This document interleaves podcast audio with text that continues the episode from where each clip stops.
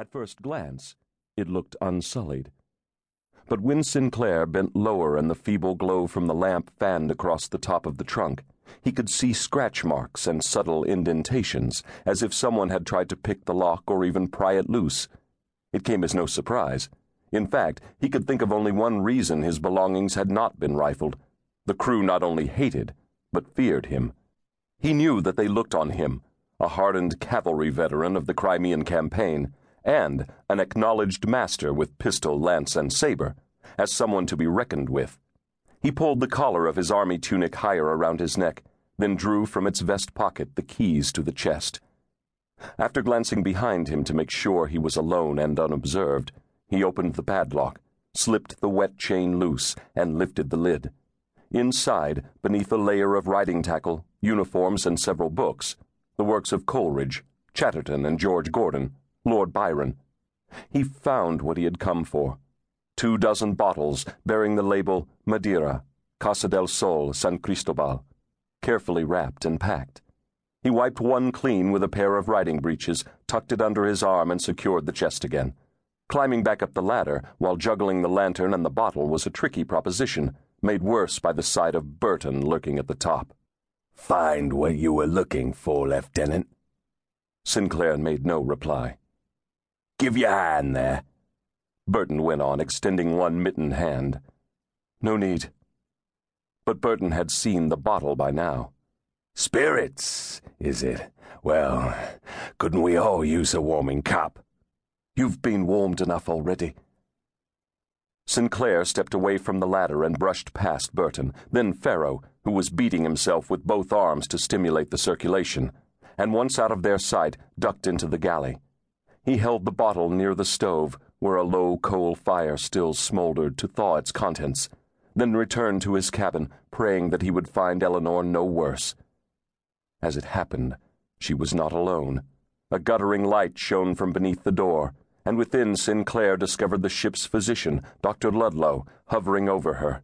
Ludlow was a revolting specimen of a man, baggy and hunched, with a manner at once obsequious and arrogant.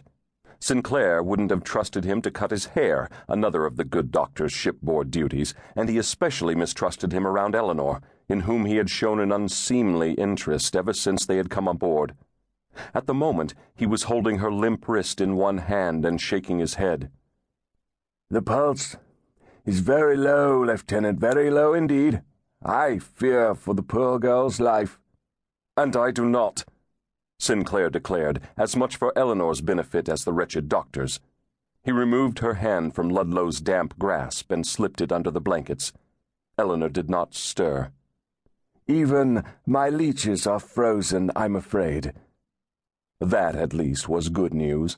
The one thing Sinclair knew Eleanor did not need was any further loss of blood.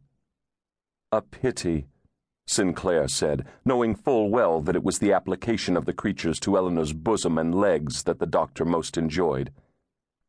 If you will leave us alone, I can manage quite well on my own.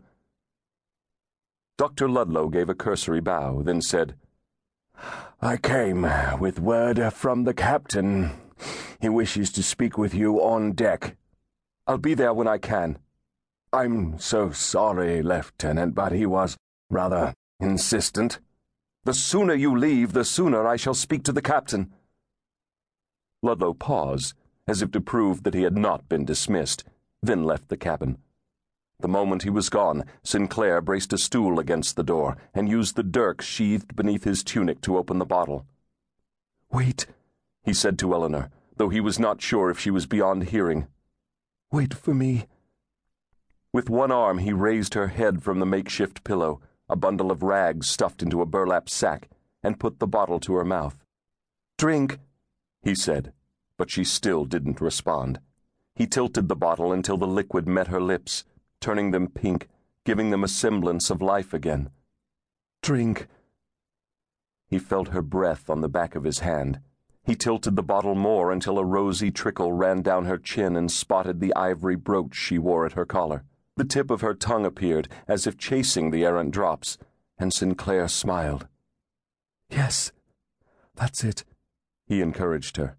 Take more, more. And she did. After a